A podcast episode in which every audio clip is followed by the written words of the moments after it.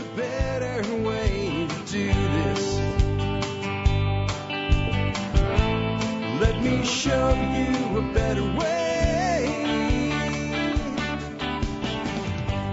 Hi, folks. This is Jack Spirko, another edition of the Survival Podcast. As always, one man's view of the changing world, the changing times, and the things we can all do to live a better life if times get tough or even if they don't. Today's December the 9th, 2019. This is episode 2562 of the Survival Podcast. Since it's Monday, it is a listener feedback day. If you want to be on a show like this, send me an email. You know the email to send that to, jack@thesurvivalpodcast.com. Again, jack@thesurvivalpodcast.com. Make sure TSPC is in the subject line. That stands for the Survival Podcast, TSPC. That'll make sure if it goes into the spam box or something like that, I'm able to eventually filter it out. And follow the bottom line up front method for the best chance to get on the air. That means make your point, or ask your question in one sentence. If there's a link or something, then give me that. Hit the return key a couple times to give me the details, and you'll be more likely to get on the air if you follow that format. Here's what we got today. I'm going to talk a little bit about why the Trump impeachment means nothing. But even the right is trying to convince you otherwise, and why that would be the case. How this is a classic FNORD, and how people want this to mean something. No matter what side of the issue on, they want this to mean something. It doesn't mean anything in the context of actually having an effect on anything that's going to happen at all, period, the end. And we'll talk about why it's important to see that. Because if you think something's important or you think something that matters doesn't, then the people that are the source of that information, regardless of what side they are on the issue, are controlling you. And we are for free, independent thinking people here. So you should not believe something is important when it's not important. Some unconsidered components to the care of carbon steel pans. Since we're going to start off with politics, I want to get the hell away from it as far as I can, and I think talking about taking care of carbon steel cookware is about as far from politics as we can get. Question on what to do with compostables in freezing climates in the wintertime. Multiple cold frames or one big greenhouse. Which one's right for you? That's a good little subject there. Could turn into an episode someday, honestly. Maybe just an episode on cold frames. How realistic is it that YouTube is the future of real education? I think it's very realistic, but what are the limits? We're going to talk about a group of people learning on YouTube right now, but just because they're learning doesn't mean you can learn what they're learning. Does that make sense? It will when we get to it. And then thoughts on something called the Story of Stuff and the Zero Waste Concept. The Story of Stuff's original documentary is from 2009. It's been around a while. It's 10 years. People still find it, and the organization behind it is still trying to make a push for what we call the zero waste movement. We'll talk about how realistic that is and how often we seem to separate ourselves from problems. We believe it's industry that's the problem, and we ignore that industry is serving the consumer. All of that and more in just a minute. Before we do that, let's go ahead and hear from our two sponsors of the day. Sponsor of the day, number one today, is ButcherBox. ButcherBox is the only company that I have as a sponsor where I take payment in the form of product. They send me a big, giant box of meat every month, and I am happy to take it as payment. And when you try ButcherBox, you'll see why I feel that way. It is amazing quality meat. Pastured poultry, pastured pork, and grass-fed beef. You can find it all at ButcherBox.com. And the discount they give MSB memberships pays for your MSB membership more than 2 times over per year. So a great sponsor with a great discount program for the MSB as well. Next up today, Backwoods Home Magazine. Easiest company I've ever been asked to sponsor as far as saying yes. The reason that it was so easy to say yes to Backwoods Home as a sponsor is because for almost 20 years before they asked me to sponsor them, I was a customer. It's really easy to recommend something that you've spent your own money on for 2 decades. That's Backwoods Home. They are kind of like Mother Earth News with a libertarian flair, I guess would be the way to say it. And they went away for a while, and people were really upset about it. So much demand that they came back. They're now available again as a quarterly print publication. If you're looking for the journal that's all things self-sufficiency, self-reliance, independence, and liberty, look no further than backwoodshome.com. With that, let's go ahead and get into the show today. I want to start out with our quote of the day, and it dovetails nicely into this Trump impeachment. I have been quoting people lately kind of all over the map with my opinion them as people. Some good, some bad, but I've really been focusing on their quotes. Harry Truman is a person that I have some real problems with. I mean, real problems with. But I completely agree with this quote. There is nothing new in the world except the history you do not know. That is some perspective that we could use right now in this world, irrespective of politics. So many people think that their particular issue is unique and it's never been this way before and they have it so much tougher than everybody else. If I wanted to kind of sum up that stupidity with a colloquialism that's real popular today, it would be, okay, boomer. Yeah, okay, boomer is the assertion that people who have lived longer than we have know less than us. It is the assertion that people who have been through everything we've been through, plus more. In some cases, the people that really like using this term are about 20 years of age. So your average boomer, you know, is now like 70. So you have people that have been through 50 more years of shit. And when they tell you something based on, you know, having 65, 75 years of life experience, some of them, you know, having lived through some of things that people today can't even imagine. Okay, boomer. Okay, boomer. Yeah, it's just, it's immature, it's sophomoric, and it's pedantic. It's pathetic. It is absolutely pathetic. And it comes from this belief that this time is really different. You know, this time is always different, but it's also always the same. It's always the same. There will always be adversity. There will always be stupid people doing stupid things. The people in power will always seek to increase their power. Everybody will always blame everybody else, and this is everybody's fault but mine is a common theme in the world and has been since the dawn of civilization. There's nothing new in the world except the history you do not know. That's actually what makes history interesting to me. The fact that the only way we can really learn anything new in the context I'm speaking of here is through the study of history. And it's not that it's new to us. Oh, gee, this has all happened before, that type of thing. Now, we can learn things that are new. We can learn things that are new from a standpoint of our understanding. Like, you know, even if we look at something like how a D cell battery works. That's not real new.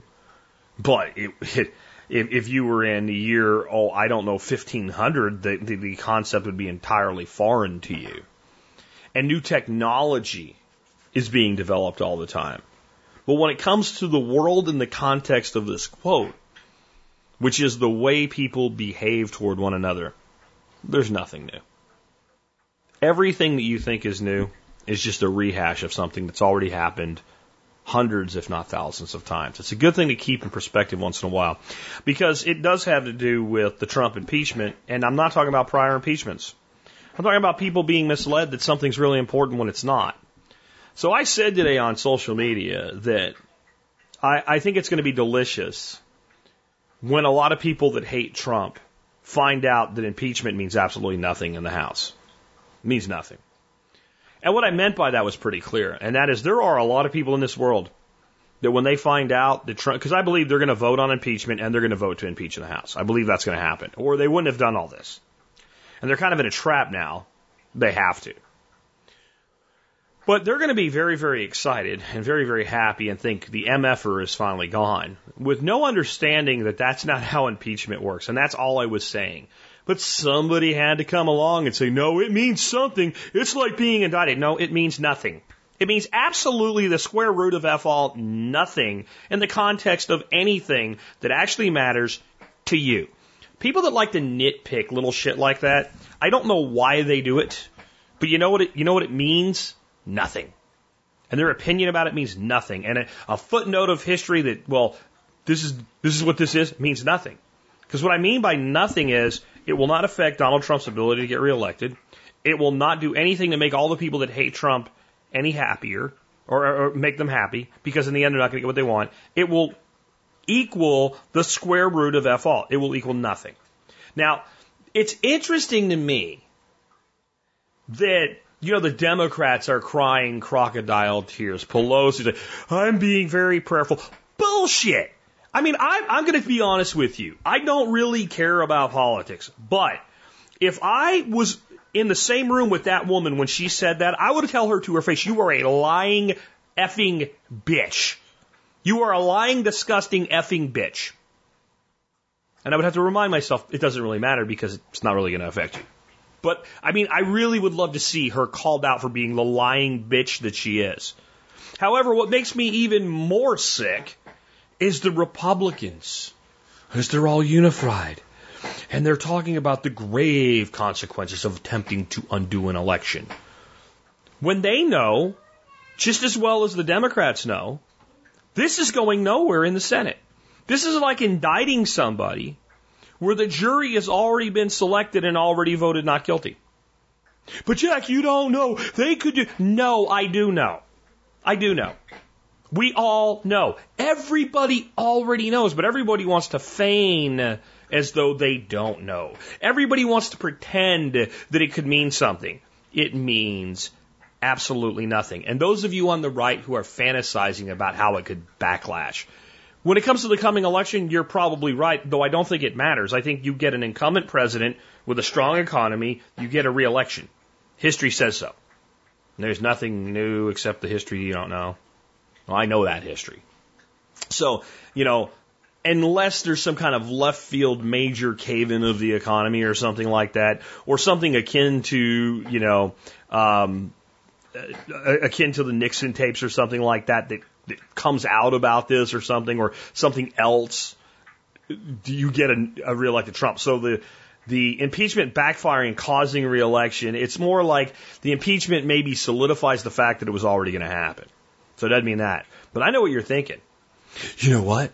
The Republicans, when they get this in the Senate and they're the majority, they're going to subpoena Hunter Biden and they're going to subpoena Adam Schiff, and they're going to do, you know, they're going to do this, and no, they're not, because they have spineless, mealy-mouthed, rhino Republicans like Romney and Collins, and they only need 51 votes to make a rules change, and it's going to be namby-pamby bullshit, fast-tracked through and voted on relatively quickly, as in not guilty. They won't even censure him. And it will mean absolutely nothing. And if anything, it will give Trump more ego boost, as though the guy needs it. And then the Democrats are going to put up, here's your choices. You either have a guy that's clearly losing his mind in Biden, that just challenged an 83-year-old man to a push-up contest and yelled at him in a way that if Trump had done it, the media would be completely unhinged and screaming, I can't believe this guy has his finger on the button and whatever. But just crickets, okay? A crazy old communist that combs his hair with a balloon. A spoiled white woman from New England that thinks she's an Indian and who is an avowed socialist. Or a mayor from a tiny town in Indiana who is hated by a major constituent of the Democrat electorate. Versus, pick one of those four, a president with a booming economy and a track record to run on. You get Trump until 2024. Now, here's the thing that I think you're probably not hearing from anybody else yet. Mark my words, this shall not be the last impeachment. They will come with another impeachment and another impeachment, and they will keep coming up with it, even after the man gets reelected.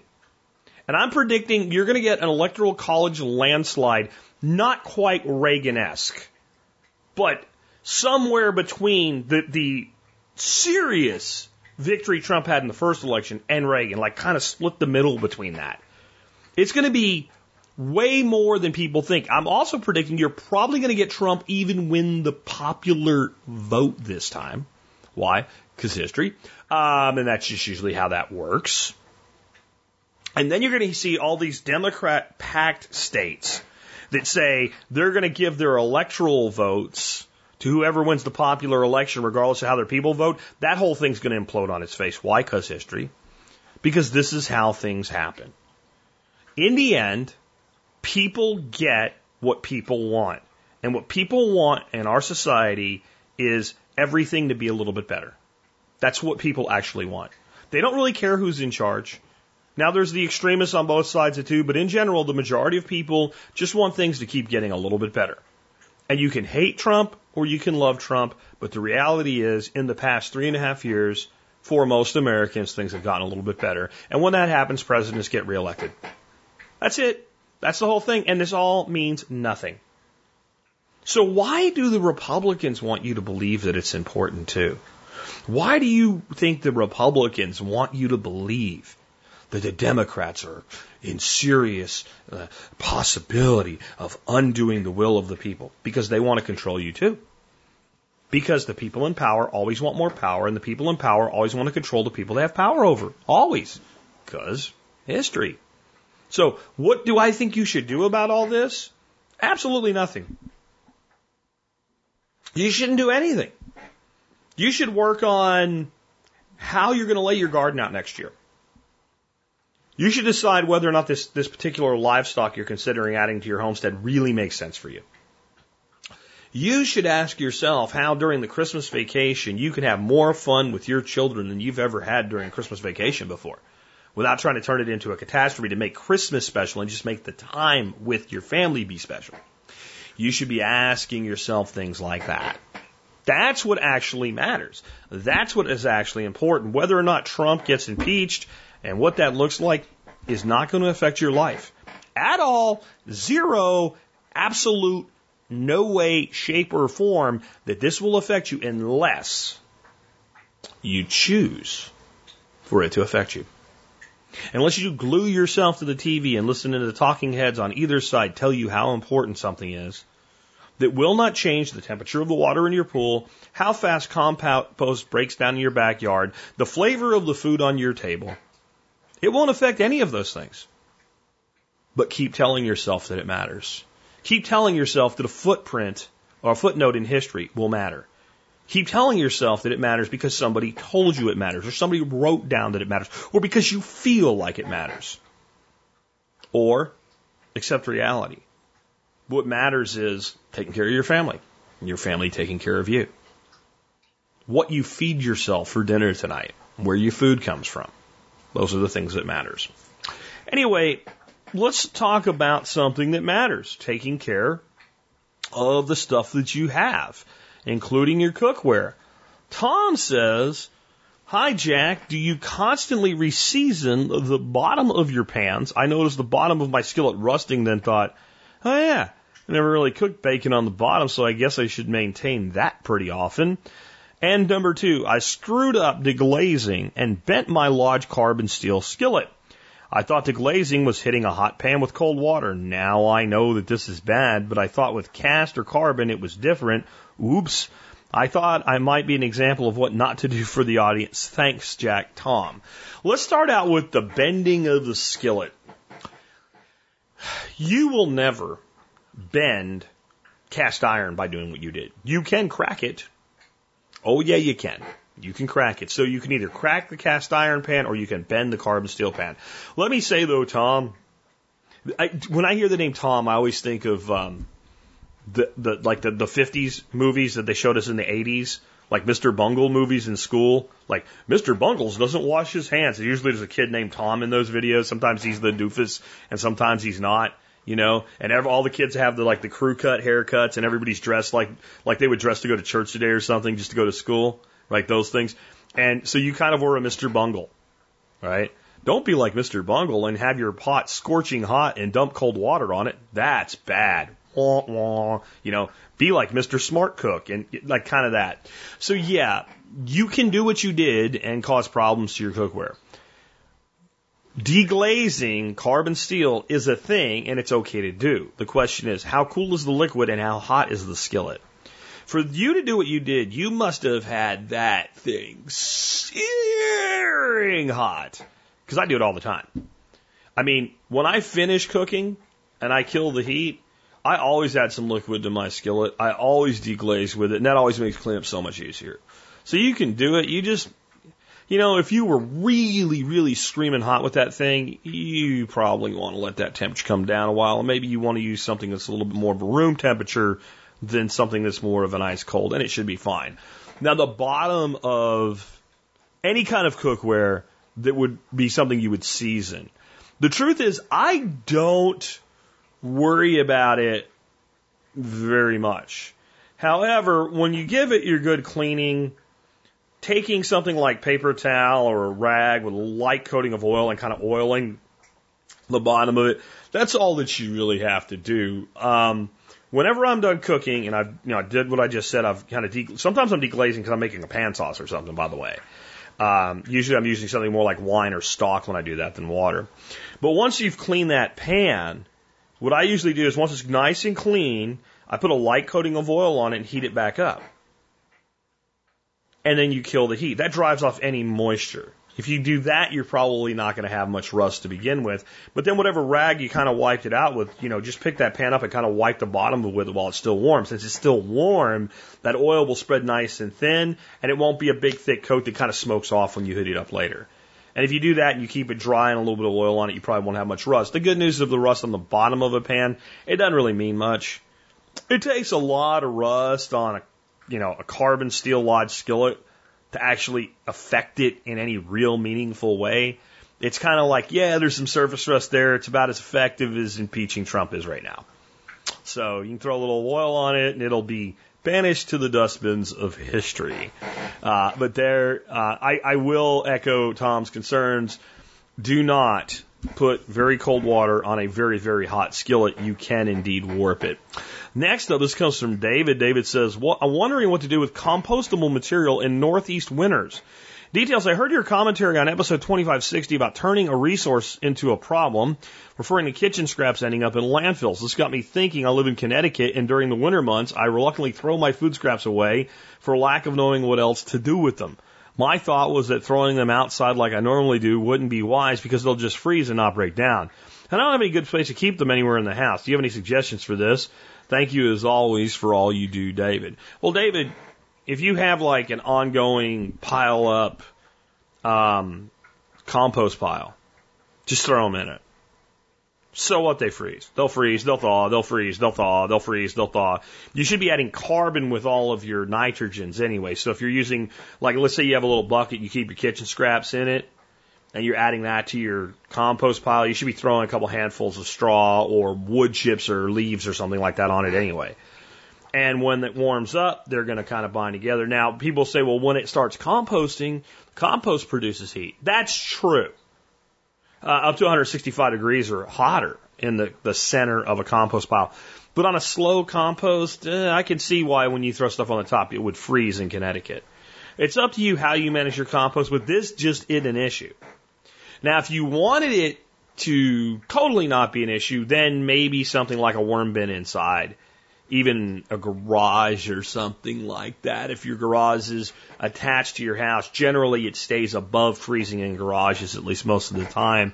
So your worms would be, safe, because all they do when it gets really cold is they just become dormant. And when it warms up, then they eat, and then they kind of become dormant again. But kind of your go-to for this type of composting is the compost bins. There's a little video from like 11 years ago how to make them in the MSB. And it's basically you take a Rubbermaid garbage can, put some holes in the top and bottom so you get some airflow and what have you, and a piece of pipe, like forage pipe with holes in the center, and just fill it up with your compost. And you just fill it up till it's full, and then you get a second garbage can and you fill it up till it's full. And by then, generally your first garbage can is good to go as compost. If not, add a third one to it, until you get enough that your first one is ready to go when your last one in your system is full. And that's just not going to be an issue. It doesn't really matter where you live, with the exception of if you live like above the Arctic Circle with perpetual night for several months, then I can see that like freezing and staying frozen. But even like I grew up in central Pennsylvania, and even in the middle of our winters, we had times above freezing and things like that. So I just don't see it being an issue. And if most of it stays mostly frozen until such time as spring comes, then it just all starts composting then. Just make sure in any compost situation, you are adding browns to your greens. And remember, when I say greens and browns in compost, I don't literally mean the color. We say greens because a lot of natural sources of nitrogen are green, like any kind of plant material that hasn't been dried out yet. So if we had grass clippings, they would be a green because they're going to be high in nitrogen. Once we dry the grass out, the same material becomes a brown, and once it's a brown, it's a carbon. So we need some sort of carbon to go with our nitrogen. That way, when you get those warm days where it kind of warms up, your carbon absorbs the wetness from your nitrogen. You get that nitrogen carbon cycle going, and you get compost. If you only pile up greens, again with greens being basically wet materials, with no carbon to combine with them, that's when you get dank, stank, nasty, anaerobic grossness. So that's all I got for you, man. It just isn't as hard as you probably think it is. Next up from Richard. Richard says, many insulated cold frames versus one walk-in greenhouse. Background, you always say greenhouses are never too big, but could I substitute many small ones for one big one? Take some 30 by 36 glass sheets that would make into a regular greenhouse and make 24 by 36 cold frames with 1 or 2 inch foam sides and twin panes of glass on top, separated by a 1 inch edge of foam to create a double pane glass top. See attached photo. Possible add mirror for back wall for light anything shaded by front wall that may be necessary if using silvered foam board. $18 for glass plus $1 by $16 for foam board, plus maybe another $18 for a mirror, $70 per 23 by 34 growing area. Add some UV resistant tape to cover the edges of the glass and seal foam together and some wood to keep the thing from blowing away. So say $80 for about $15 a square foot of growing area, or $10 a square foot without the mirror. I don't think you'd need the mirror, by the way. One config would be a cracky hydroponic setup with a small tank heater in the solution. Zone 5, this would take less power than indoor hydro setup. Oh, in Zone 5, would this? I don't know if it would. Which is more, power to heat an insulated box or to light it? Heat rises, so I think a low roof would have a lot of advantages, and he has a material list and stuff like that. I will include a link to his picture and all his links for material. I don't really know that it matters that much how you build a cold frame. I think the question here is the same. What makes more sense, multiple cold frames or one greenhouse? And I think it depends. What are you looking for in totality here? Rather than which one should you do, since we all pretty much understand what greenhouses are and what they do and what they give us, let's talk about what a cold frame is and what we might gain from this approach. So a cold frame, if you haven't already asserted this, is pretty much a little mini greenhouse. And generally it's built as a box. And then it has a roof that actually opens. And my grandfather, for instance, used a cold frame to start seeds with. He had basically this really heavy old window. And he dug a hole, and he basically lined the hole with cinder blocks so that the hole wouldn't cave in. And it was underneath his grapevines, which meant that it was completely exposed to the sun in the early spring before the vines leafed out. So it was kind of like tucked away and out of the way unless it was actually being used. And then he had a pulley system, like a 3-to-1 advantage pulley up over it, and you could pull that and you could raise this really heavy window up and put your seeds down in there, and he used it to start seeds. Because not only did it get solar gain when it was cold enough to leave it closed, it got solar gain that went into the ground, and because this was below ground, this particular cold frame. And even if you're sitting on top of the ground, you're still driving heat into the ground. If you're running it closed during at least part of the day when the sun's on it, you warm that ground up, it becomes a thermal battery. So he started all his peppers, his tomatoes, his broccoli, his cauliflower plants, all that stuff in this one little cold frame. And he used it primarily to start seeds. Well, people use cold frames, especially in more winter climate, more northern climates, to basically grow food in. And the beauty of them is because they're relatively small, they can be built very, very inexpensively. And to me, probably the best use of cold frames is for in-ground growing. Now, it doesn't necessarily mean you have to be doing what my granddad did, which is growing below the ground. But when I say in-ground growing, I mean you're growing in the ground. So, for instance, if you had raised beds, and we just talked a lot about that, and you built cold frames that were designed to go directly over a raised bed so that when it got warm enough that, you know, you were getting more shade than it was worth to have from the cold frame, they could be taken and put away. That would be one good way to go. in ground beds. So they're just straight up growing in the ground and just being able to set cold frames over different parts. And that actually would probably, in some ways, make more sense than your conventional box type raised beds. So you could make your cold frame small enough that, let's say, if you had a 4x8 bed, 2 or 3 cold frames sitting side by side would cover the whole bed, be a little bit smaller than the box in your width dimension, so that they could sit inside the box, so to say. All of that could work. The concept of mirrors and foam board and all this stuff, maybe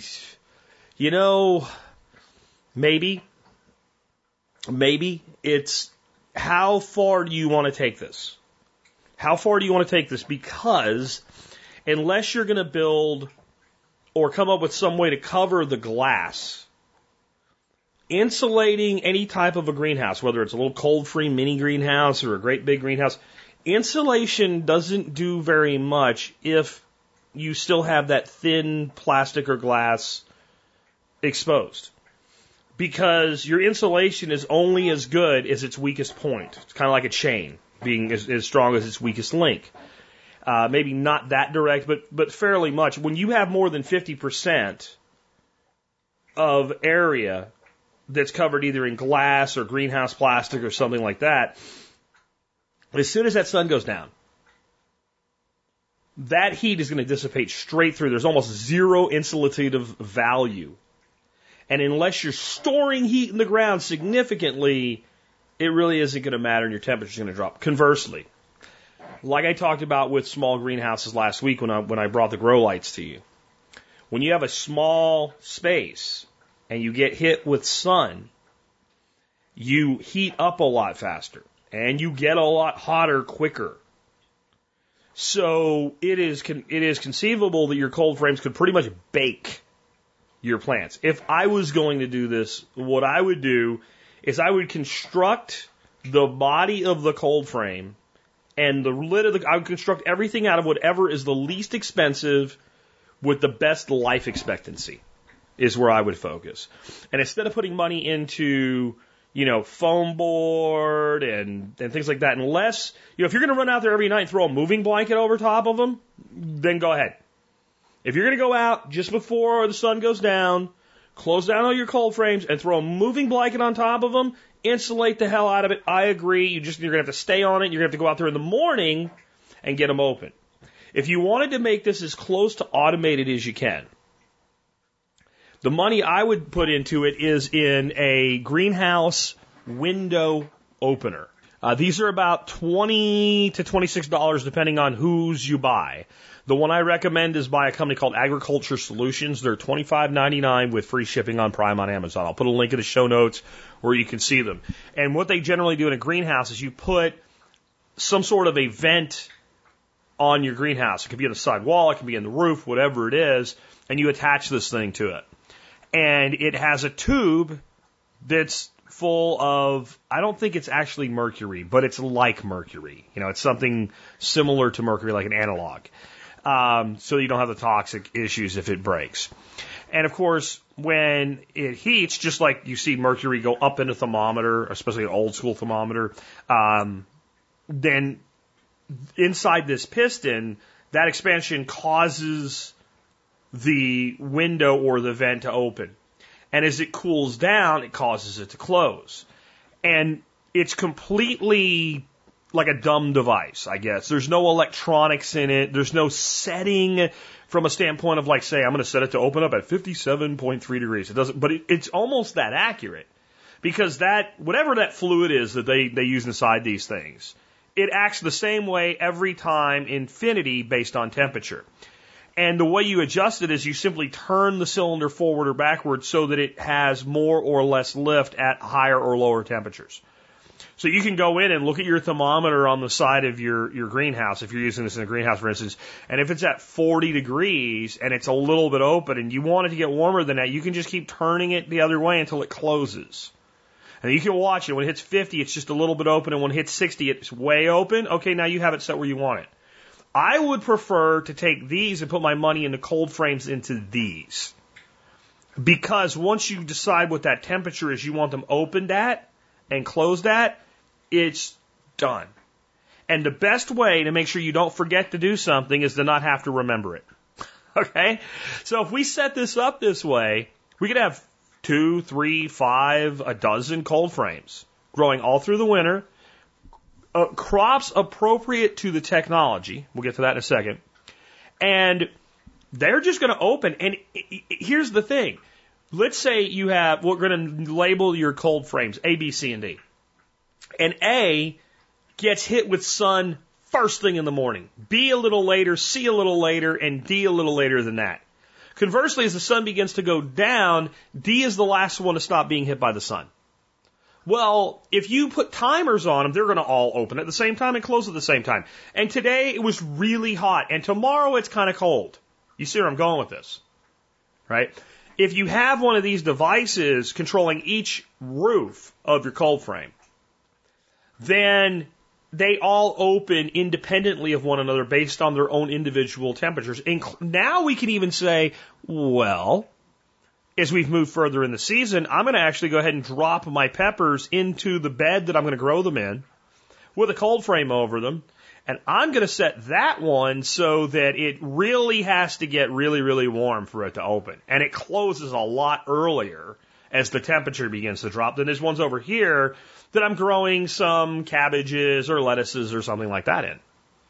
So you have that individual control. I would also say that if you wanted to do this, you might even start wanting to think about, how do I make these cold frames modular? So that maybe I come up with a standard design, and basically 2 of them can bolt together, and the one wall comes off and they become bigger. So they could be twice as long or twice as wide, either way. Why would you do that? Well, if we think about how we design them, and we design that so that if I do that, I can basically bolt together the lid. One of these actuators can run 2. Now we've just made one bigger. Maybe we don't want to do that. Maybe we do. I don't know. But I would think about these things in a design. But I think that, honestly, yes, for a lot of people, you might be better served by multiple cold frames than one greenhouse. When I said no one ever wishes their greenhouse was smaller, I was indeed talking about a walk-in greenhouse. One of the problems with a walk-in greenhouse, and why you want to focus on making it as big as you can, is there's so much wasted space in a greenhouse. I mean, he's right. When you heat a greenhouse, you're trying to heat from the ground all the way to the roof. You're not growing plant in all that space. You know, it depends on, you might have racks and you're doing seed starting or something like that. Well, you still only, it's like one wall. If we grow a lot of stuff in the front, we can't grow it in the back because it shades. You see where he's going there. He's right. With a cold frame, we pretty much can grow in every square inch as though it's not even there. We're just growing in the ground. Or if we're doing pots, we can put a ton of pots in a fairly small cold frame. So do I think that the cold frame is the right solution for everybody? No. I think, what are you trying to do? If you want to extend seasons, they're fantastic for that, with crops appropriate to the technology. Because here's what's not going to happen. You're not going to grow tomatoes in February with a cold frame in Ohio. You might do it with a hot frame. We won't get into that today. But you're not going to do it with a cold frame. Additionally, plants like tomatoes and peppers, etc., that get rather tall, cold frames by design are fairly shallow. So there's a point at which either the lid has to come off or the whole thing has to go away so that the plant can fulfill its potential. They're really good for things like cabbages and lettuces and things like that, getting an early start and then removing them, or getting an early start and then taking the plants out and planting them out, things like that. Anyway, if you go to YouTube and type in cold frames, you'll find tons of videos on people using them. Another approach is to do what are called cloches, which would be more like you take your 4-foot by 4-foot bed and you put some poles around it, you just put some greenhouse plastic over it. And then when you get to the part of the year where you don't need it anymore, you just put it all away. And that's about as cheap as it can get. That's like your cheapest way to start early, extend seasons, or whatever, because, you know, some PVC pipe and some painter's plastic that's so cheap that when it stopped, when you're done with it for the season, you roll it up and throw it away, will get you there a lot faster. The beauty of a cold frame is you can build something with enough structural integrity to be able to be moved around. It stands up to wind and stuff like that, because I have seen like people cover plants with painter's plastic or whatever, and you get a good windstorm, it just destroys it. Or you get ice and stuff like that. So we can build a lot more structural integrity into a cold frame. So depending on your climate, how much work you want to do, et cetera. But I think if you built, half a dozen cold frames, you could garden through most of the winter in most of the country, and you could automate it with a Univent, automatic vent opener, and you're good to go. The only thing with those is their limit on weight is about 15 pounds. So whatever you're asking it to lift needs to be no more than 15 pounds. So remember what I said, like you make it where they combine two and have one lift? They don't have to lift the whole lid. It only has to lift a vent in the lid. So you could even kind of work out how to do that. Like, it could lift one side, put your more frost tender plants in the side it doesn't lift, but it still lifts so you can still get out. There's a lot of ways you could do this. I'd actually be interested to see what some of you guys come up with down the road with cold frame gardening, especially you guys in colder climates than I'm in. Next up from Jason in PA, article for Jack on YouTube University. So Jason says, for a while I've recommended YouTube for learning just about anything. How to fix and replace a window motor in your car door? YouTube.com. How to skin and process a snake skin? YouTube.com. Drowned in a minnow trap, went in, ate the minnows, was too fat to get out, couldn't let the remains of such a beautiful creature simply wind up in the garbage bin. How to turn wood on a lathe? YouTube.com. Where the hell is my PVC valve on my van? YouTube.com, etc. Now, doctors are turning to YouTube to learn how to do surgical procedures, and there's an article on MSNBC, or CNBC, I'm sorry, but there's no quality control. Ooh, there's really something dangerous in most classrooms. So doctors are using this. So I wanted to talk about the limitations of something like a YouTube as a learning tool. It's as good as the base knowledge that needs to be applied to the new knowledge. So the difference is, if you're in a classroom, assuming your teacher's good, and they're explaining something to you, they can look in your eyes and say, this person doesn't understand the baseline that I'm beginning at. And so I need to lower the baseline to get back to what I'm trying to teach. I need to teach the gap. If you're a doctor, specifically a surgeon that's well versed in a specific surgical procedure, and there's a new component to that procedure that you have the skill as a surgeon, for instance, to implement, you've just not seen it before, it may be completely valid that you go watch this world-famous surgeon who developed that technique demonstrate this component of this technique that you basically already know, and then implement it into your surgical procedure. That makes total sense. What we do need to understand from a limitation of a platform like YouTube is you can't be, let's say, somebody with some medical training. I was going to say just like random clown, but let's say an EMT, or maybe a little bit more advanced, a paramedic. You're not going to be a paramedic. And paramedics know a lot of shit, and they can save your life, and they save lives every day. I think we do not appreciate paramedics and EMTs for the life-saving care that they give on a daily basis as much as we should. But you get a paramedic and show them a YouTube video of how to perform a neurological surgery on a person's brain that's complex. They're not going to be able to go start performing brain surgery. And there's safeguards in place to keep that from happening anyway. You have to be a certified surgeon in your given area to do surgery on that in the first place. Which, by the way, that's largely run outside of the state. The state kind of blesses it, but it's more privately run than publicly run. Those types of board certifications, etc. And I'm quite a fan of that. I would like to know that 20 other people that have done a kidney transplant have certified that this guy who wants to transplant my kidney is capable of doing it before he does it. I'm okay with that. I beat up on the system sometimes, and I beat up on modern medicine a lot and all, but modern medicine does some amazing things, and I do think that we should have that level of safeguarding. And pretty much we do. However, there is a lesson there. That just because you can learn how to do something on YouTube doesn't mean that necessarily you should. So my things that I would always ask is, number one, can I get hurt doing this? Significantly hurt. Like, if I'm going to get a splinter or something, shit like that happens all the time. But, like, is there a significant danger that I could die doing this if I do it wrong? If so, I probably want someone to safeguard my baseline, to go, you're not ready yet. Let me show you what you're missing before you kill yourself. Can what I'm doing hurt somebody else significantly down the road because I did it wrong? Like, if you're doing electrical wiring and you don't understand the square root of F all about electricity, you might even get through it. Doesn't mean that the structure you've wired won't burn down later. So if you know how to do something, but you get to a point where you haven't done this particular thing this particular way before, and you go watch somebody and you know enough to know this person does know what they're talking about, and that makes sense and I can do it, that's one thing. If you have no idea, you need to be really careful about establishing your own baseline. Then my other question is, will this be a really expensive mistake? You know, will it be something I have to live with? Will it be a type 1 error? Will I regret? See, a type 1 error, there's a lot of ways of defining them. But I like Bill Mollison from the permaculture's world of defining type 1 errors better than anybody else's explanation.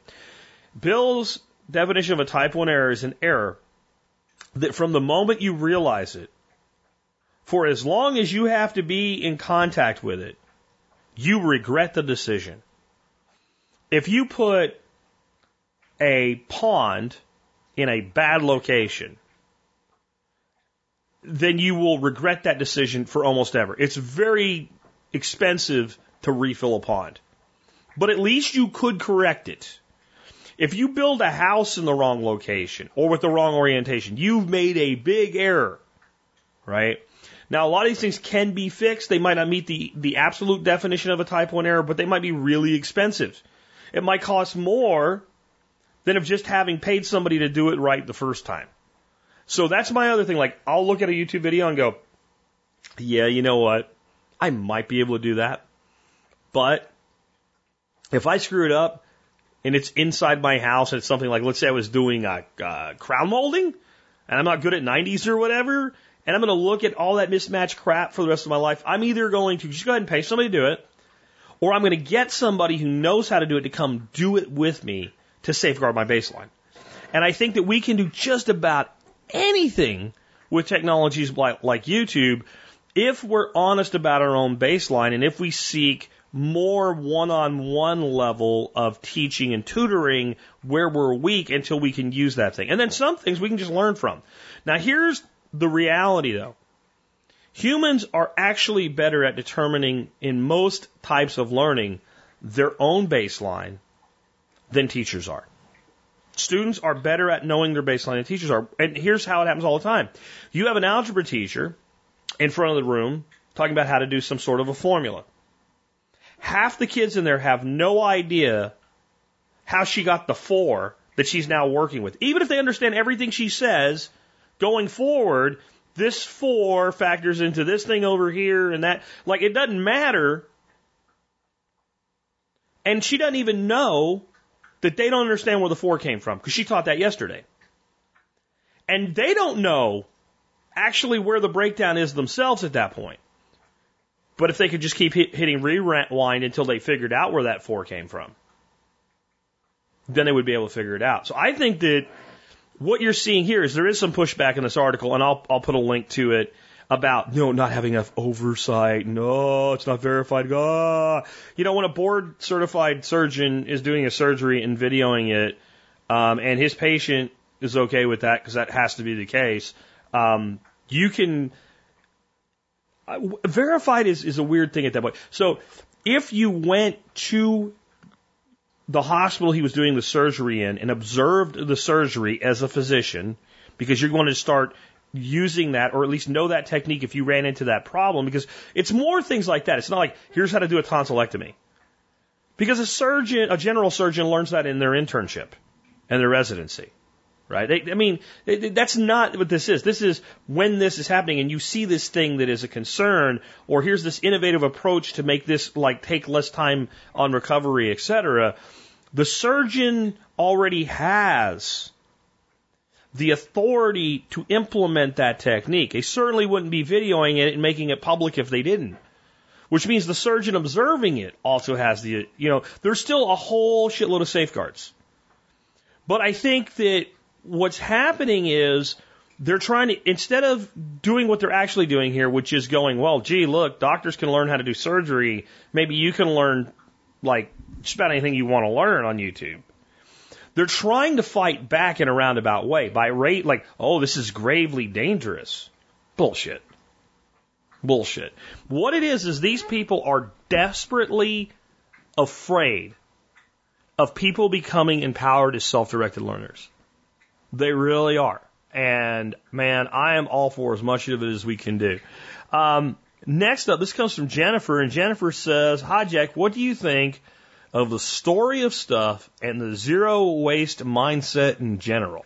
She continues, I started getting more into being less wasteful when I began composting this year. I ended up going down the rabbit hole of zero-waste YouTube videos and stumbled on a recommendation for this book. Funnily enough, a lot of zero-waste YouTubers don't even touch on half the stuff the Survival Podcast community covers, mostly touch on grocery shopping and fashion. It gets boring fast. I think in some ways survivalists already live less wasteful lives because we often live more simply. I already know how you feel about global warming, but I also know you do care very much about the environment. I was hoping you could check out this audiobook sometime and let me know what you think about it, what topics you agree on, what topics you don't, and whether or not they're missing any of the puzzle pieces. Thanks for all you do, Jennifer. Well, Jennifer, you found this audiobook, and it was published in 2010, and it's 12 hours long. And I don't know, maybe I'll listen to it. Or if there is a print version, which I haven't even checked yet, maybe I'll read it, because I can probably read it a hell of a lot faster than I can listen to it, just because of the way I read. And those of you like, well, you can play it on double speed or whatever. I don't really, I know you guys, a lot of you guys are listening to me right now, and I'm like, because you got me on like 2x speed. I understand people doing that. I don't like it. So I'm not going to do that, right? But I can read probably 3 times faster than the average narration. And so maybe I'll read it. But long before this, well, I say long, about a year before this audiobook came out, this whole thing started as a 20-minute YouTube documentary, which I think probably covers, it would be the cliff notes to the book. And I saw it all the way back when it came out. And the basic concept is that we as consumers don't think about, one, how the stuff that makes our stuff gets extracted and what the consequences of that are.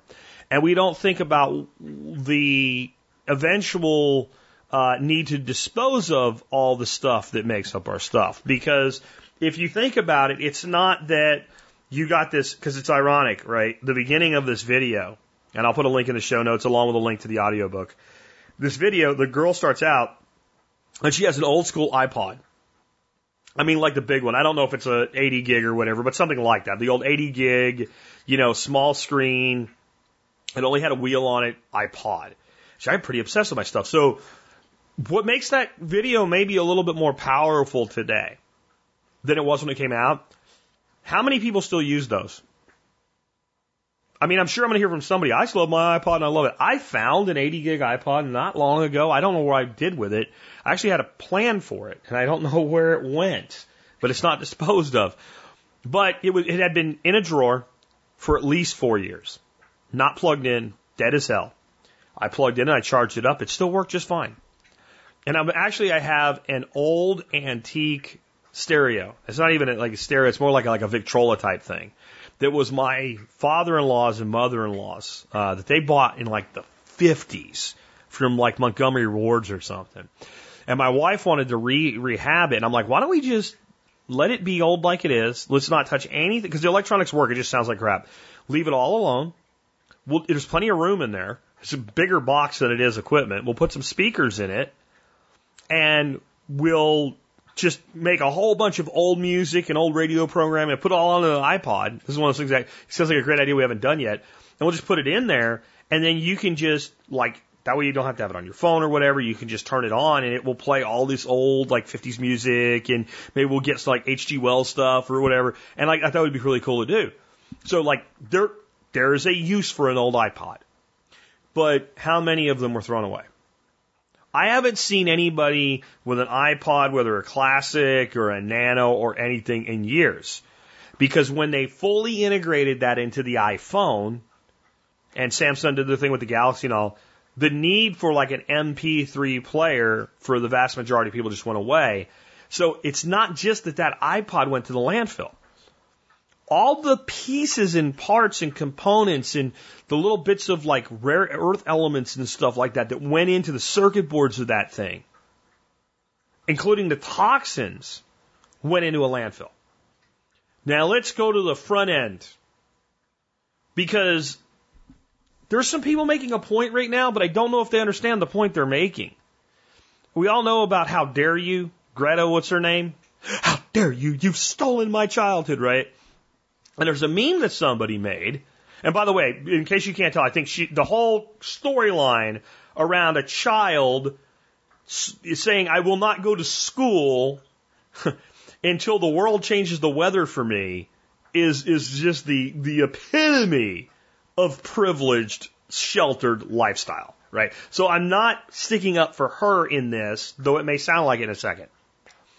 There's a meme somebody made, and Greta's saying, how dare you? And it's this little kid somewhere, obviously in Africa, like digging a hole. And it says, hold on, Greta, I'm working as fast as I can to get that cobalt for you. For your electric car. Which is valid, but does the person making the point understand the validity of the victimization of the people that are pressed into damn near slave labor to extract these things so we can feel better about ourselves? Well, Jack, sure they do. That's what they were making the point about, and electric cars are stupid and blah, blah, blah, blah. Yeah, but they do the same shit to make all the crap that we use. And but here's what I had Rob Greenfield on last week, and what I love about Rob, and this is where I try to be with this stuff, it's not black and white. You can say that they're victimized, but how many people in those developing countries have a livelihood and make an income because they have the opportunity to do work that you think is just terrible work to have to do, but they're grateful to have any work? Sure, there's abuses. Sure, there's child slave labor being employed and stuff. But for every one child slave laborer, there's probably 100 voluntary adult workers that are going to eat tonight because they can go dig a hole somewhere or whatever it is they do to provide that stuff. So we have this twisted thing going on the front end where there's resource extraction, abusive people, but at the same time, there's also the fact that the entire market-based economy has lifted more people in the world from poverty than anything else in the world. Anything else we've ever conceived of. If we learn all the new things we can by studying history that we don't know, we will find that that is still the case.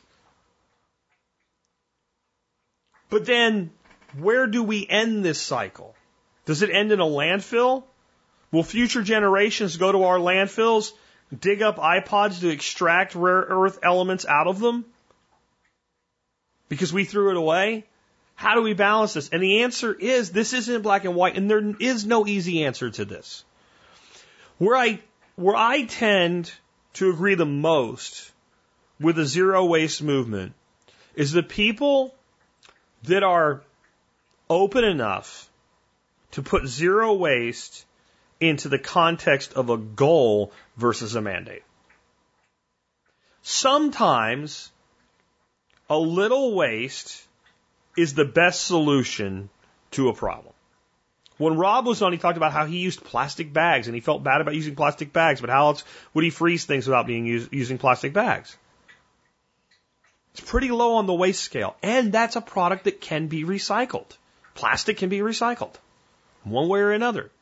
And all that plastic in the ocean everybody's worried about, most of it comes from China, India, and South America. Almost none of it comes from America. We're very good at not letting plastic get in the ocean in America. Topsoil, not so much. That's another type of waste. That's an organic waste. That's a waste we can't afford. There's so many things that we're wasteful with. But why? Because industry's evil? No, because people want convenience. People want everything to be cheap and convenient. People don't want to pay more. And people don't want to do more. Look at it this way. Think of any dry good. Any dry good you can come up with. And it could be in a bin with a scoop, and you bring your own container. And you put your container on a scale, and you zero it out, and you fill it up, and it prints out a sticker, and you stick it on your container or attach it to it in some way, and you go to the register, and you pay for it. And when it's gone, you bring your container back and get some more. Now we have zero waste for that product. But people would rather go buy their pasta in lots of different colored boxes because it's easier and more convenient. That's the world we live in. Almost every bit of waste that's not necessary or waste that doesn't make sense comes down to cheap, convenient, easy for the consumer. We make that decision. If people would spend a little bit more to the tune that it would actually make a company a penny more per $1,000 for a zero-waste product, industry will get. In fact, if you look at it, industry is doing a lot with reduced and lower waste anyway, because waste to industry is lost profits. So I think in the long run, the market is the solution, just as it is for most things. But there is a lot of waste out there. But what most people do is they wrangle their fists, and they wrangle their hands, and they want government to fix it. We need a law for this. We need a law for that. And they forget that every time you say you want a law, you're saying there should be a thing that people have to do that somehow we get by without them doing now, that if somebody doesn't do it long enough, that they should have violence used on them. Up and to the point of death, if necessary, to enforce that law. That's what every law is. Every law is a mandate that will be enforced with violence up to the point of death, if necessary, to ensure compliance. That's what a law is. Where what we should be saying is, how can I live with less waste in my life? You know, here's a simple little way I live with less waste in my life. I love tropical fish. I talk about it all the time. So I started buying my fish food a pound at a time. It comes in a plastic bag. It's a very small amount of waste for how much fish food there is. I keep my little fish food container that you get at like the pet store, and when it comes, I fill up one of those containers with fish food and I keep it next to my tanks. Then there's a bunch more fish. I fill up a couple big, like half-gallon ball jars. A pound of fish flake food's a lot. So I fill up 2 jars and I put them on the counter and I keep filling up my little fish thing as it runs out, and when it's all gone, I order more fish food.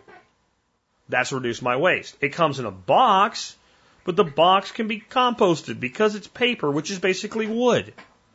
Like, that's one way that you can reduce waste. I started using coconut milk instead of regular milk. One of the first things I thought of was I need a little container, like a Snap-on lid that goes onto a can. Well, then I realized, well, why don't you just dump the freaking coconut milk into a ball jar and throw that in the refrigerator? That's one less little thing you buy. You know, I mean, like, there's so many ways that we can reduce our waste, but until we're going to, like, not buy food that comes in a can anymore, we're going to have cans. Until we're going to get to the point where electronics are infinitely upgradable, we're going to have electronics that need to be disposed of. And the real crux here is we've built this society on a series of concepts. And we now have a place where we will destroy our economy if we create a society where everybody has their basic needs met. And that's too deep for me to jump into as a subject today. But we literally have to restructure our expectations of economics. And not, oh, we need socialism or we need communism, we need laissez-faire capitalism, and like none of these old systems can deal with this situation, because it's not really about the economic system as a whole. It's based about the economic system is just an overlay for a society that's built on a linear model of supply and demand rather than a circular model of supply and demand. I saw something a long time ago. Of course, it was calling on government to do it. But it was like, well, what if manufacturers had to be responsible for an item at the end of its life? What if everything we bought was in the form of a lease, including something like your carpet? Well, then wouldn't the person that makes the carpet think, I'm going to have to deal with this carpet in 7 or 10 years? I need to build it in such a way that when it comes back to me, it's of benefit to me. And I think mandating stuff like that is just stupid and silly and it never works. But what about the person that says, wait a minute, whether somebody makes me do that or not, that's a good idea. I think we're going to go to a world with, for example, cars. And you look at junkyards, most of what's in a junkyard is crushed cars.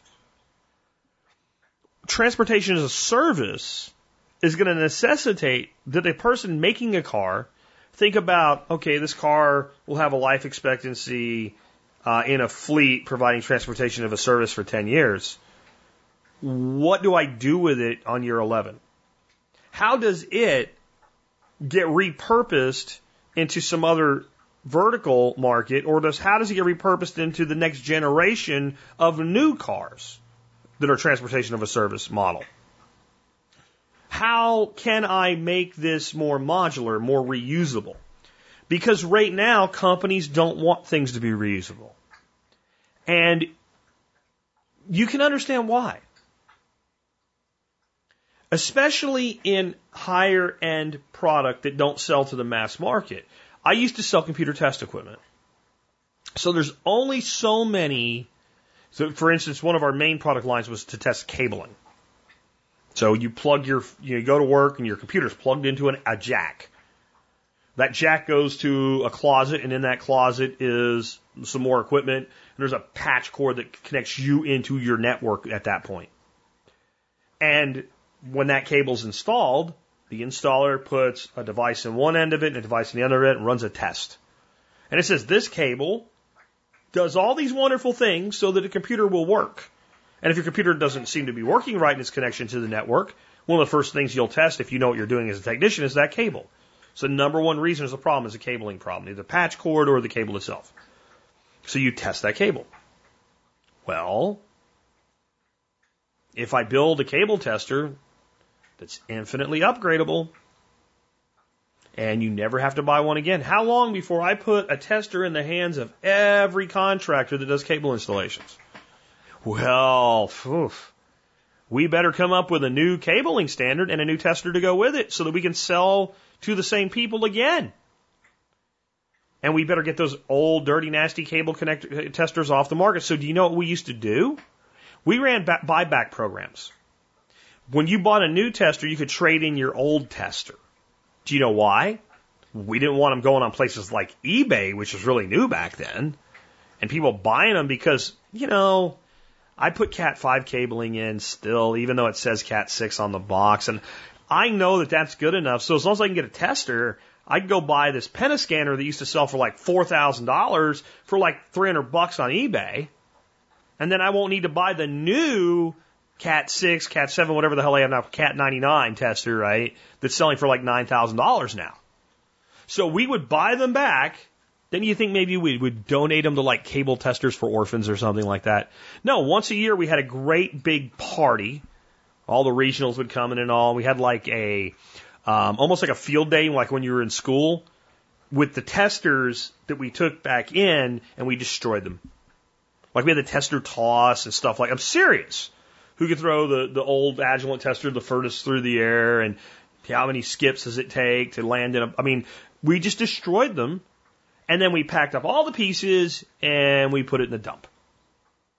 Why? So that we could sell more. And the fundamental problem that most people have with zero waste concept is they don't understand that's the actual dynamic. The companies are not in the business of putting themselves out of business. And that you have to have growth from somewhere. And if you don't have growth from somewhere, eventually you're not in business anymore. So companies look to obsolete, and this is a quote from Bill Gates, the only companies that survive in the modern era will be those that obsolete themselves before their competition does. And then they even think when they have a better product, will this hurt my existing sales? The same company I'm talking about, we were bought out by a competitor called Fluke Networks, and I worked for them for 3 years. And they had a product that did everything one of our existing products do and more. And it sold for less. And they made more money per unit on it. But no one had anything like it. They delayed its release for 2 years. They gave us quota on it, and then they wouldn't give it to us to actually sell it. I shit you not. Why? Because that'll cannibalize our sales of these other products, because people won't buy them. Well, of course they won't buy them. This one's better. I can sell it for less. It does more. And I can sell it to more people, because people will now buy it even though they don't care it does like these. Let's say it did 12 things. The guy that only needs it to do 2 things, since it costs less than the competitive product that does those 2 things, will buy it. So I can sell more of them for you. Well, yeah, but you'll sell less of these. Yes! Well, can't do it. There's your problem. Society has been designed where the worst thing we could do without... When I say this, I don't mean this morally. Okay? I mean this from a standpoint of if you are a captain of industry or if you are a government official and you look down at the society that you've created, the worst thing for stability and control would be the average person sitting on their back porch and going, 95% of what I need is under this roof and in this backyard. And 90% of all I'll ever need is here right now.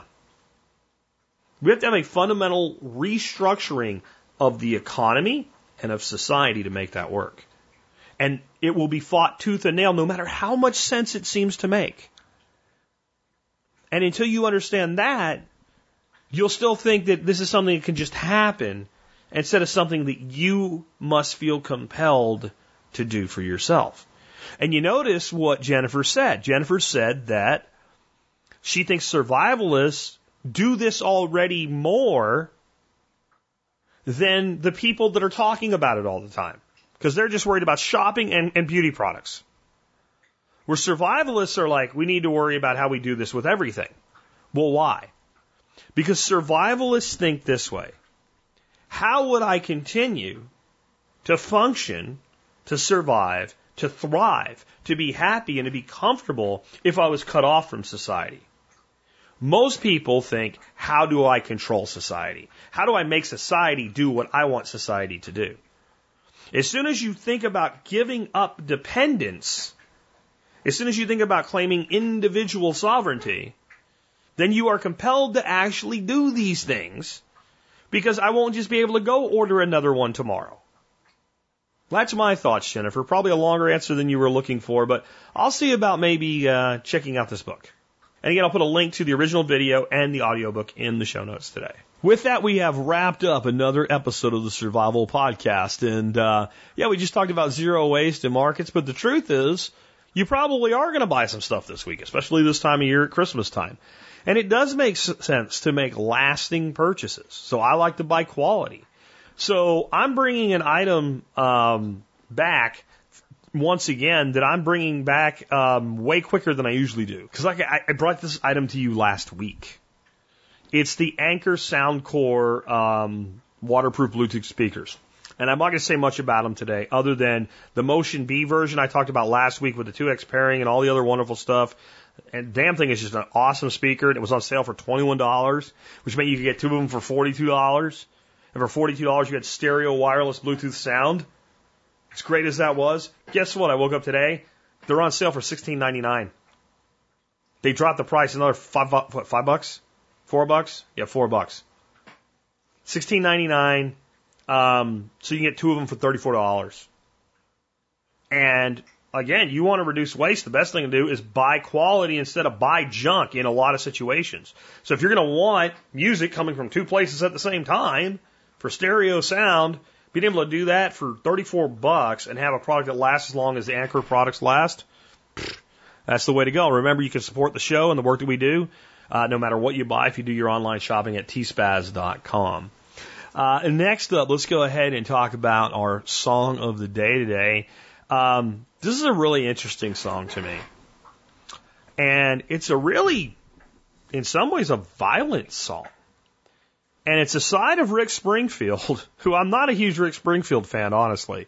I mean, I think if you say Rick Springfield, I think of Jesse's Girl. All right? That's what I think of. And I think about the guy that in the 80s was on soap operas. And I think about the Rick Springfield concert that I went to when I was a little kid, and he didn't sing because he had a throat problem, and I had no appreciation for what that really meant like I do now that I use my voice to make a living. And now I'm like, I get it, right? That's all I think of. He has this song, and it was released, I think, in 2008 or 2009, somewhere about there, called 3 Warning Shots. And what this song's actually about is a guy named Mark David Chapman. And I'm going to bet that if you split this audience into two groups after I said that name, your main two groups would be one group that went, who? And another group that went, that son of a bitch. Mark David Chapman is the guy that shot and killed John Lennon in the 1980s. And again, the song was released, I think, in 2008.